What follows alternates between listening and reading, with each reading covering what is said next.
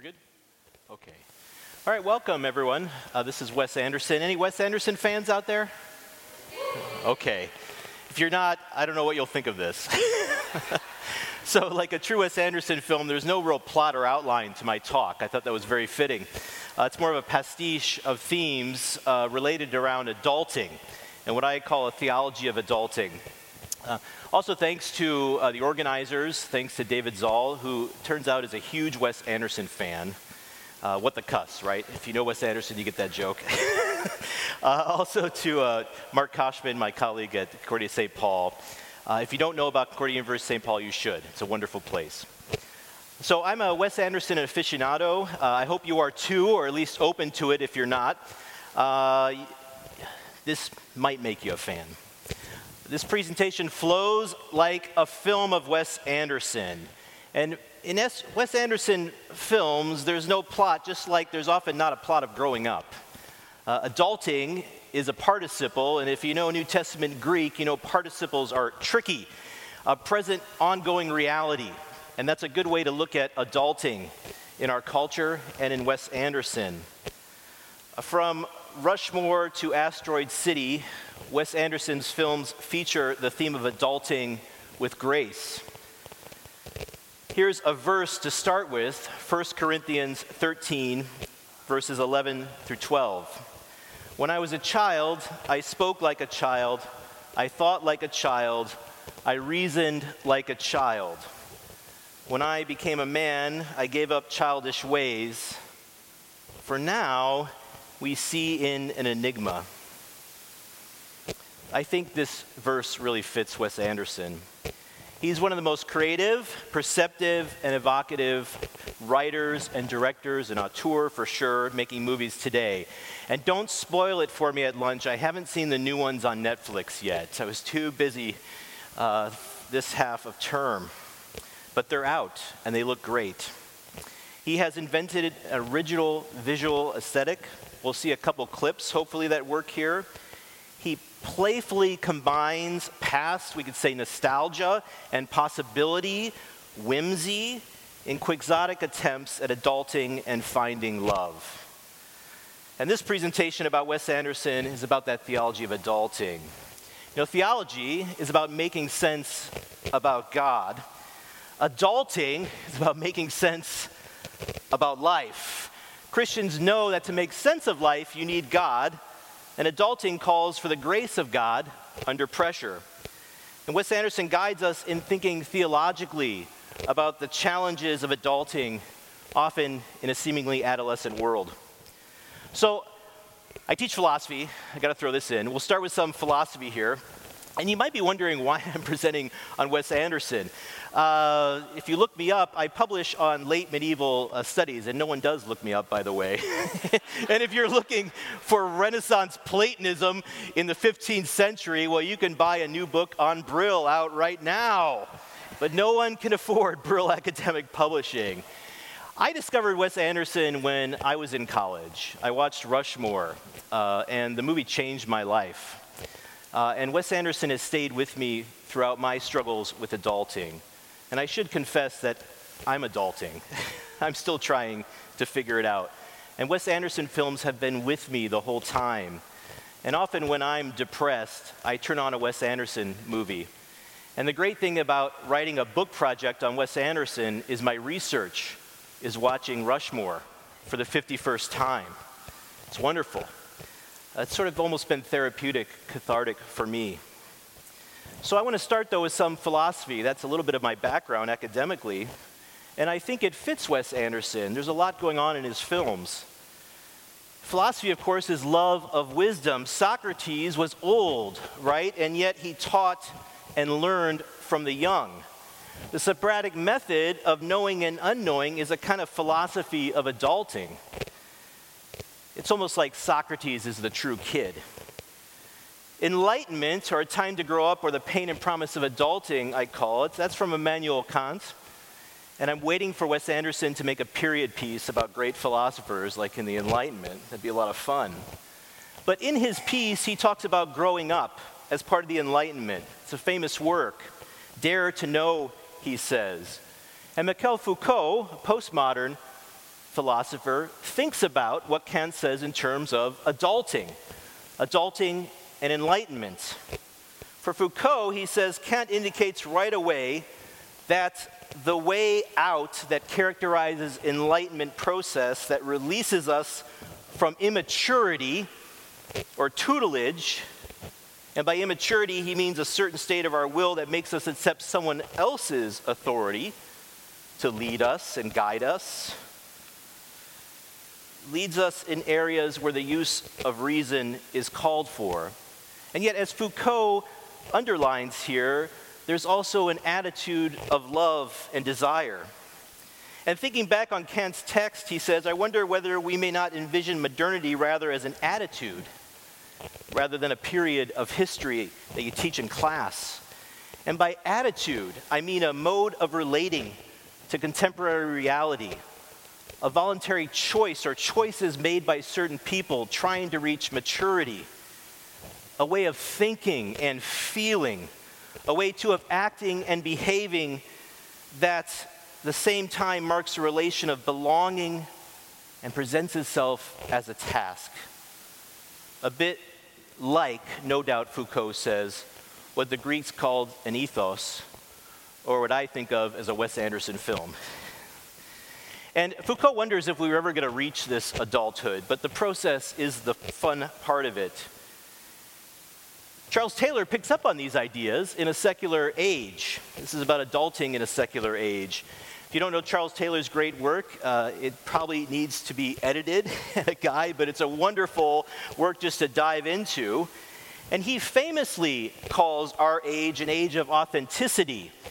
It appears, he says, that something has happened in the last half century, perhaps even less, that has profoundly altered the conditions of belief in our societies.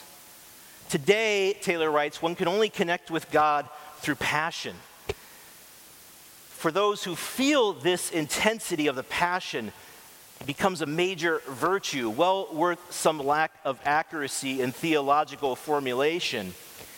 And in an age, he says, dominated by disengaged reason, or we can put it in terms of fake news, this virtue comes to seem more and more crucial. Or here's another one. As a Lutheran, I got to point out Soren Kierkegaard. He actually talks about three spheres of existence, or adulting, even. You start with the aesthetical, love, desire, leading to boredom. You get to the ethical, the next stage, family, marriage, order, reason, loyalty, going to work, and finally, for Kierkegaard, you take the leap into the absurd Monday morning, making sense of the flux of life. I was fascinated to find all of these thinkers thinking about adulthood. Maybe it's part of my own process of growing up. And perhaps the greatest midlife crisis ever written, Dante's Divine Comedy, puts it this way Virgil who's the guru to Dante, says, Tis liberty he seeks. How dear a thing. And it's liberty with love in Dante's Divine Comedy. And like a Wes Anderson film, they don't take themselves too seriously. They usually have sort of a happy ending. There's authenticity, there's the ethos of maturity in an immature age. Take all this with Scripture, too. Scripture challenges us to grow up, be mature, also be like a kid. to be responsible, work for a living, it says, to be humble. Of course, grace under pressure proves that we are irresponsible to God, and grace under pressure produces responsibility to others. And I think this is a good way to approach Wes Anderson, too and life. We're called to embrace the changing seasons of life, not to run away and grow weary, as Ecclesiastes might put it. Still trying to reach adulthood in Christ, which will always point and stretch beyond this life, won't it? It always will. A full adulthood. Well, Wes Anderson does this. I'd like to show two clips, and then we'll move into a pastiche moving from philosophy to some of his themes uh, revolving around adulthood or maybe images and motifs. The first one uh, follows this one. I like that one. Uh, but the first one uh, is from Moonrise Kingdom. How many of you seen Moonrise Kingdom? It's a great film. Uh, this won't spoil it necessarily, uh, but in the film, the kids act like adults and the adults act like children. The kids actually do the right thing and get married, and we'll see this scene, and yet they have really no idea what it means. Uh, and this is great uh, theme of adulting and the paradox of being like a child and yet seeking to be mature. So if we could see the first one. I can't offer you a legally binding union. It won't hold up in the state, the county, or frankly any courtroom in the world due to your age, lack of a license, and failure to get parental consent. But the ritual does carry a very important moral weight within yourselves. You can't enter into this lightly. Look into my eyes. Do you love each other? Yes, we do. But, but think about what I'm saying. Are you sure you're ready for this? Yes, we are. They're not listening to me. Let me rephrase it. We're in a hurry. Are you chewing? Spit out the gum, sister. In fact, everybody. I don't like the snappy attitude. This is the most important decision you've made in your lives. Now go over by that trampoline and talk it through before you give me another quick answer.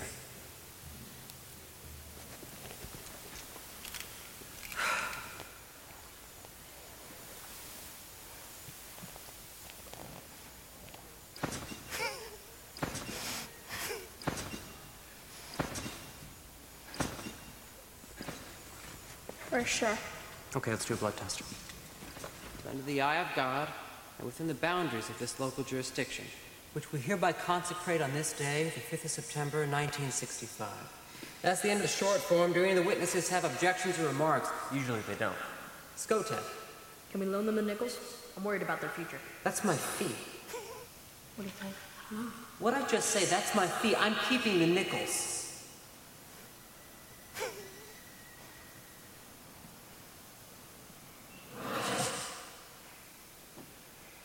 Okay, they can have a tennis ball can. Sign here, initial here, and here. Take the carbon, leave the Bible. Let's go.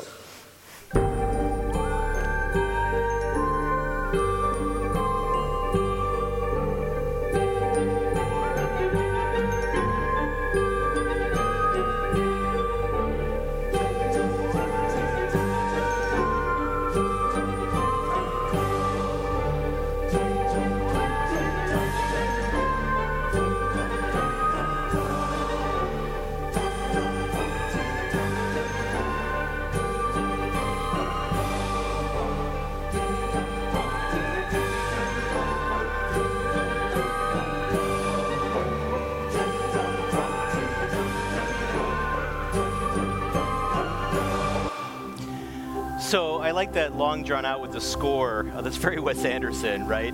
I'm such a Wes Anderson geek. I like listening to the scores. Actually, my Alexa. Uh, it's emotive. There's something going on there, of course, about marriage. Uh, the next one I want to show you is a little broader spiritual theme. It's from Darjeeling Limited.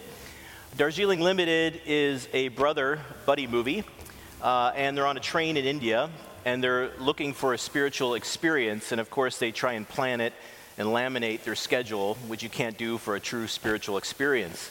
And the film's about reconciliation, and I would say finding grace under pressure. And in this scene, we'll see how they're not ready for the grace yet. They haven't located themselves. They still need to find who they are. How can a train be lost? It's on rails. Apparently, we took a wrong turn at some point last night. That's crazy. How far off course are we? Nobody knows. We haven't located us yet. What'd you just say? What? What you just said, say it again. We haven't located us yet. Is that symbolic? We haven't located us yet. Where's those feathers at? In the envelope I gave you this morning. Meet me on top of that thing out there.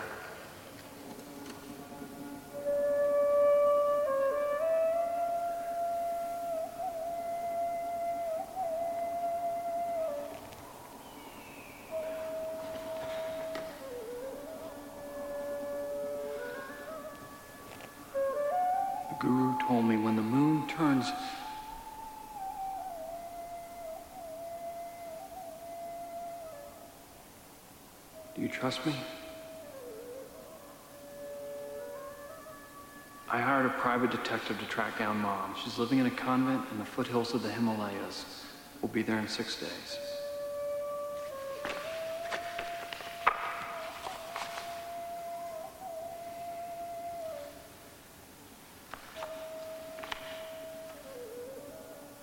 How was that possible? I guess she became a nun, apparently. You know what she's like, A nun?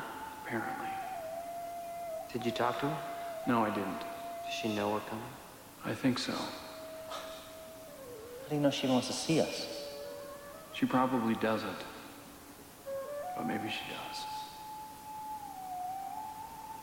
Why didn't you tell us sooner?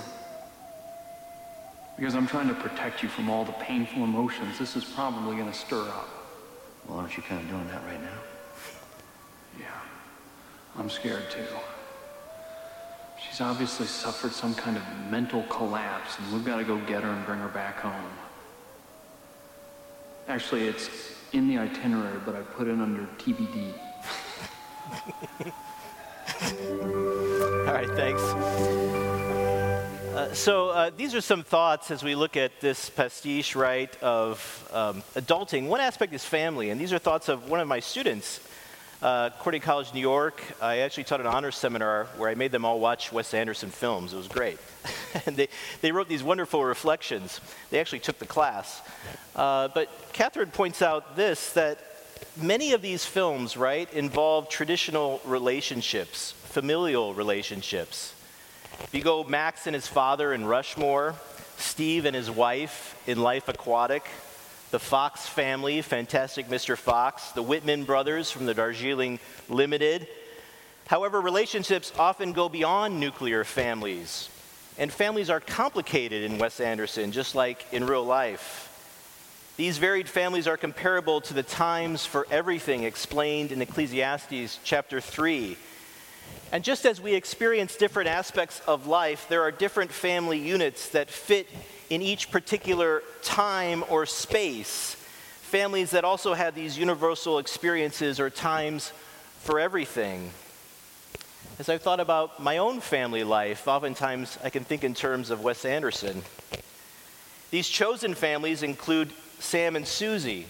So you have chosen families as well in Wes Anderson. We saw in Moonrise Kingdom here, whose love flourishes despite societal and legal obstacles. You have the crew of the Belafonte in uh, Steve Zissou, who seem to work as a cohesive unit and are closer than Steve's actual family. You have Gustav and Zero in the Grand Budapest Hotel, who lack an actual family, both of them, and become families of vocation in their service. You have long lost family members like Steve and Ned, Atari, Isle of Dogs. So you even have with pets. In the way he illustrates the ups and downs of these relationships, it is ultimately impossible to tell which types of relationships or qualities are the best sometimes, which one he values the most, because they're all meaningful to him. Perhaps there is space for all of these things, and they are all inevitable parts of what we seek out in family. Just as life, death, mourning, weeping, dancing, and any number of other aspects are woven into our lives. Usually, the characters, right, are the same people at the end of his films, but changed in little ways. And I've seen that in life as a parish pastor. The change is often not grand, but it's simple. And the simple changes over time become sublime. They've managed to find some way, these characters, to keep going in each other's company. Maybe this is a way of asserting that all familial relationships, all family ties, no matter what the source, chosen or given, are salvageable. I think that's very Wes Anderson, adulting and the complexities of family. His family uh, stories are unique. They often involve community. They're whimsical and nostalgic. Uh, and Anderson, right, he playfully combines nostalgia and possibility, nostalgia past whimsy. They're coming of age and growing up. If we go to the next slide here, this is my coming of age movie. The theology of adulthood suggested by Wes Anderson centers in the search, also not just for family, but for finding our place in the world that we inhabit and imagine. And that's exactly what Max does in Rushmore. It's a theology of desire, it's a theology of growing up. His films are like books, as you see here, if you go to the next one. He loves to read, Wes Anderson. Each frame is typed like a perfect page. He started out, like me, using typewriters, even. He has chapters and stories and stories within stories, characters from the past and the present. Uh, a theme here uh, is uh, always faithful and glory fades of Rushmore. If we go to the next one. Uh, Anderson's movies also feature the age of 12 as an axis of turning from childhood to adulting. Uh, Anderson's own parents divorced when he was growing up. I think that's a really interesting detail, and he talks a lot about it. And his films, especially like Moonrise Kingdom, focus on that family pain. Moonrise Kingdom is a good one to focus on. We'll get there in a second, but Royal Tenenbaums is here. Uh, this is a great scene in the Royal Tenenbaums of Resurrection. Uh, in the movie, uh, Royal is a complete uh, deadbeat dad. And he comes back to his family because he's got nowhere else to go uh, in New York City. Uh, and he comes back feigning and faking an illness, a terminal illness. And they discover that actually he's lying and it's a con, just like everything else in his life has been a con. And he uh, confronts one of his sons, and he has an epiphany, the family not yet but he's uh, been lost but then found, or dead but alive. Uh, this illness, this closeness to death, it's had a profound effect on me. I feel like a different person.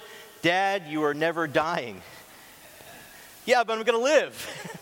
it's just a great moment of how grace can work. And the film is really about, I think, the forgiveness and repentance of Royal and bringing family back together with that. You know, it's a film about failure, and failure is kind of funny.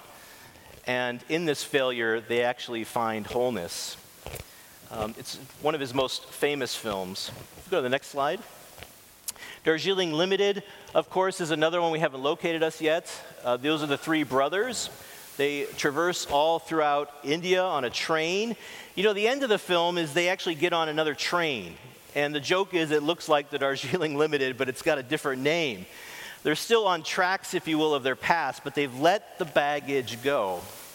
And they're able to trust each other a little bit as they go on the next train of life. Next slide. Uh, a great quote from that. I want to make this a spiritual journey where each of us seek the unknown and we learn about it. Can we agree to that? And then, well, originally we came here on a spiritual journey, but it didn't really pan out. Uh, and it doesn't. And it's also about failure and forgiveness. Next slide here. The Moonrise Kingdom. It's his seventh feature film. It's inspired by movies on adulting and growing up. Wes Anderson is a huge film buff. If you're interested, you could watch uh, Foes*, 400 Blows, the Apu trilogy uh, from um, the director Ray in India. Uh, there's other films as well, Small Change. Uh, by this point in Anderson's career, right, we've met a cast of characters. We've seen adulting age 12. Uh, we've seen failure, frustration. We've seen Max Fisher and Rushmore, who struggles with all of that. Three spoiled American brothers lost in India. And Moonrise Kingdom envisions an imagined adventure that Wes Anderson dreamed about, he said, at age 12. And this movie flows from his own imagination that what if he would have run off at 12 with his girlfriend and got married? And it's interesting, too, that he sets his films in the not so distant past, but far enough where we can have some space in order to see ourselves there as well. Coming to age with one's own age, growing up and falling in love, and coming of age with the past in the present. The film takes place, after all, in 1965, not long before the Summer of Love, the Vietnam War. Who knows what would have happened to Susie and Sam? And this Moonrise Kingdom unfolds the theme of adulting and the desire for authentic community, a fractured family. And in this film, there's some really strong biblical imagery. That's why I'm choosing it. If you know the film right, it really features Noah's Ark. Think of the Ark. Uh, we think of the Ark of the church, an ark of a family formed by not letting go to the church, a community of broken sinners where the kids have to teach the adults. And Sam inquires famously in the movie to Susie, What kind of bird are you? And they're playing birds in Noah's Ark. I'm a raven, Susie says. Edgar Allan Poe's Raven, right? Nevermore. The meaning, the abyss, the depths of death. Genesis 8, 6 through 7. The raven flies back from Nevermore, flies back and forth on the waters, looking for a solid place to land. Susie and Sam are looking for a place to land on an island in a flood. They're ravenous for a real and loving family like so many. They fly the coop, it says in the movie. They fly back and forth on the island. In the final storm, they ascend to the top of the steeple, waiting to fly away. A Romeo and Juliet ending. We can go to the next slide. Of course, they've been married, they're responsible to each other. It's a lot like Romeo and Juliet. Look into my eyes. Do you love each other? We saw this clip. They're not listening to me. But in, in the film, the adults aren't listening to them.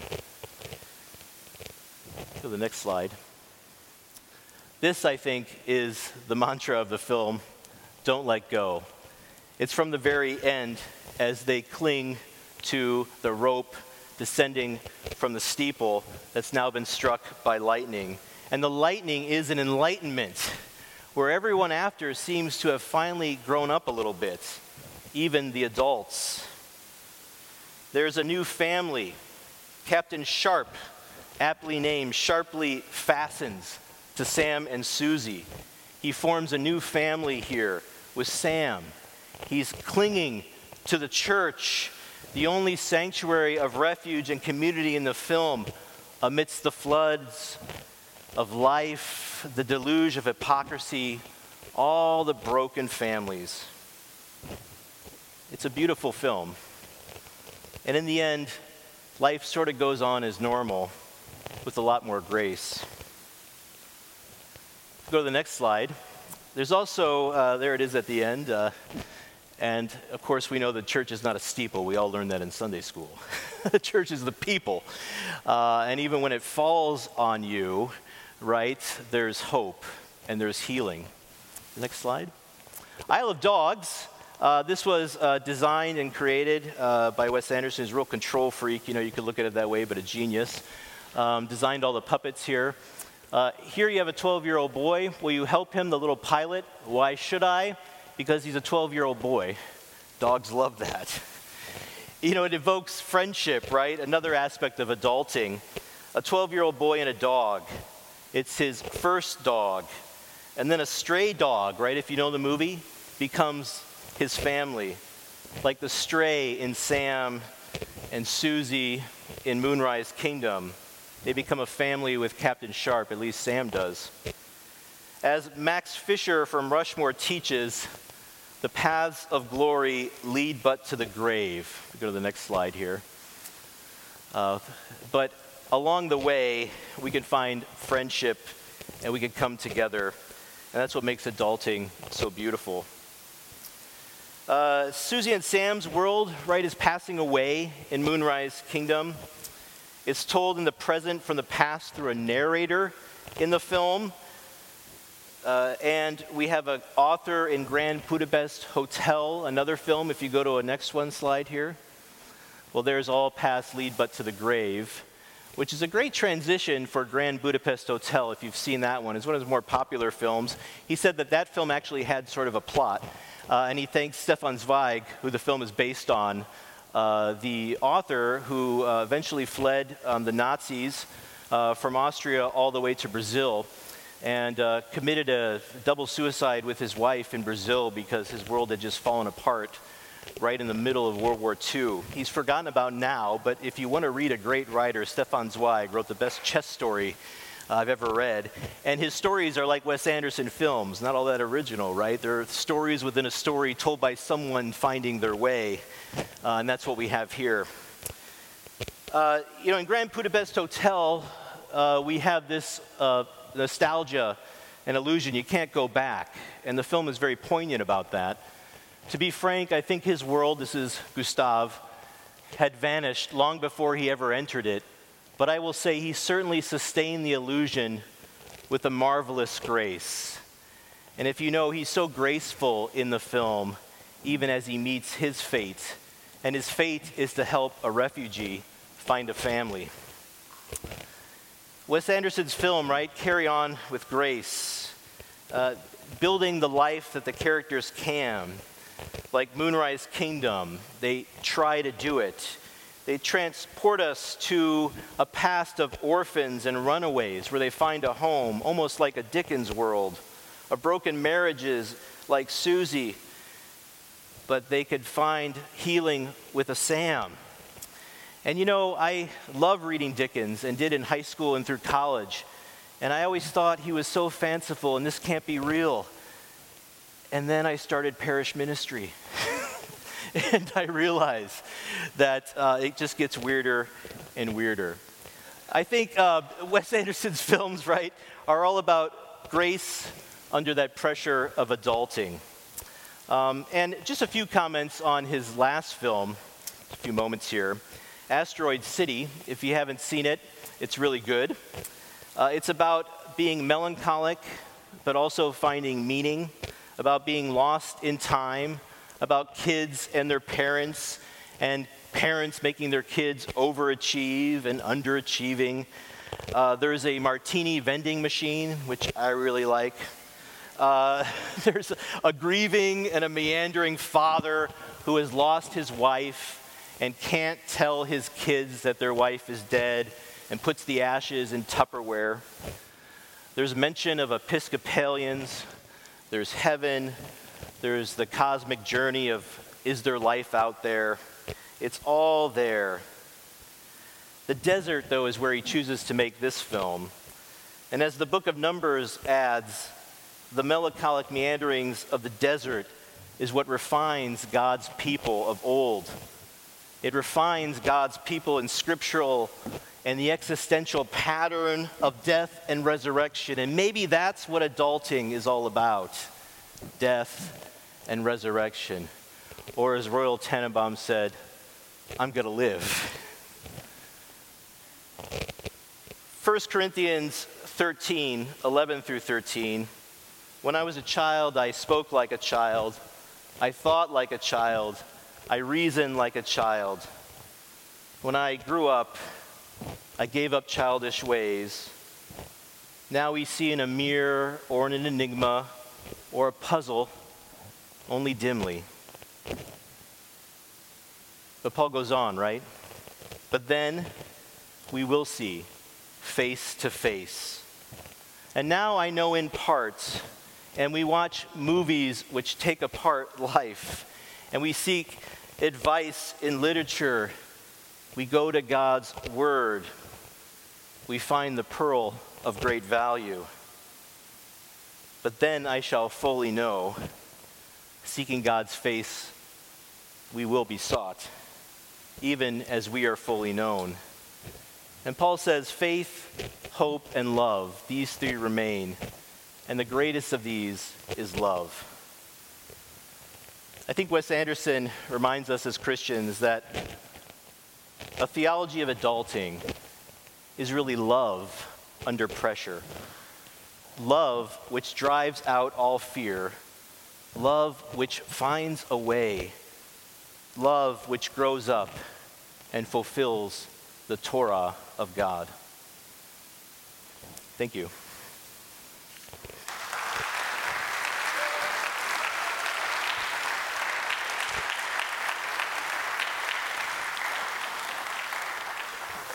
So I think we have a few moments for questions, maybe three or four. Any questions you might have? I can repeat them if you've got them. Yes.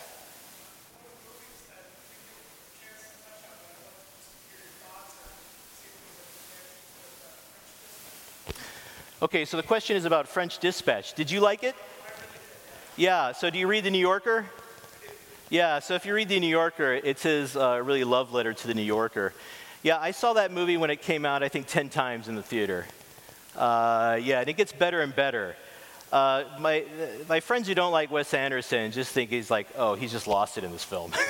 right? He just, it's so far over the top. I mean, every shot is just so rich and varied, right? And if you actually pause that film and just look at the frames, they're pretty amazing.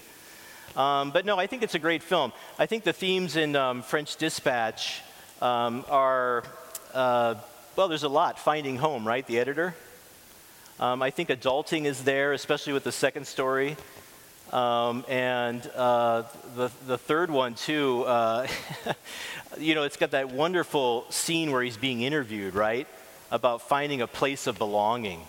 And anywhere he goes, he's found a table, and he's found a bottle of wine, and he's found a home, even as he's a stranger.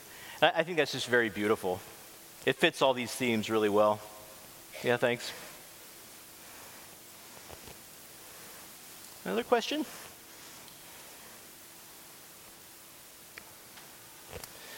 All right, uh, thank you very much. Please watch the new Wes Anderson films. They're out on Netflix. Yeah, thanks.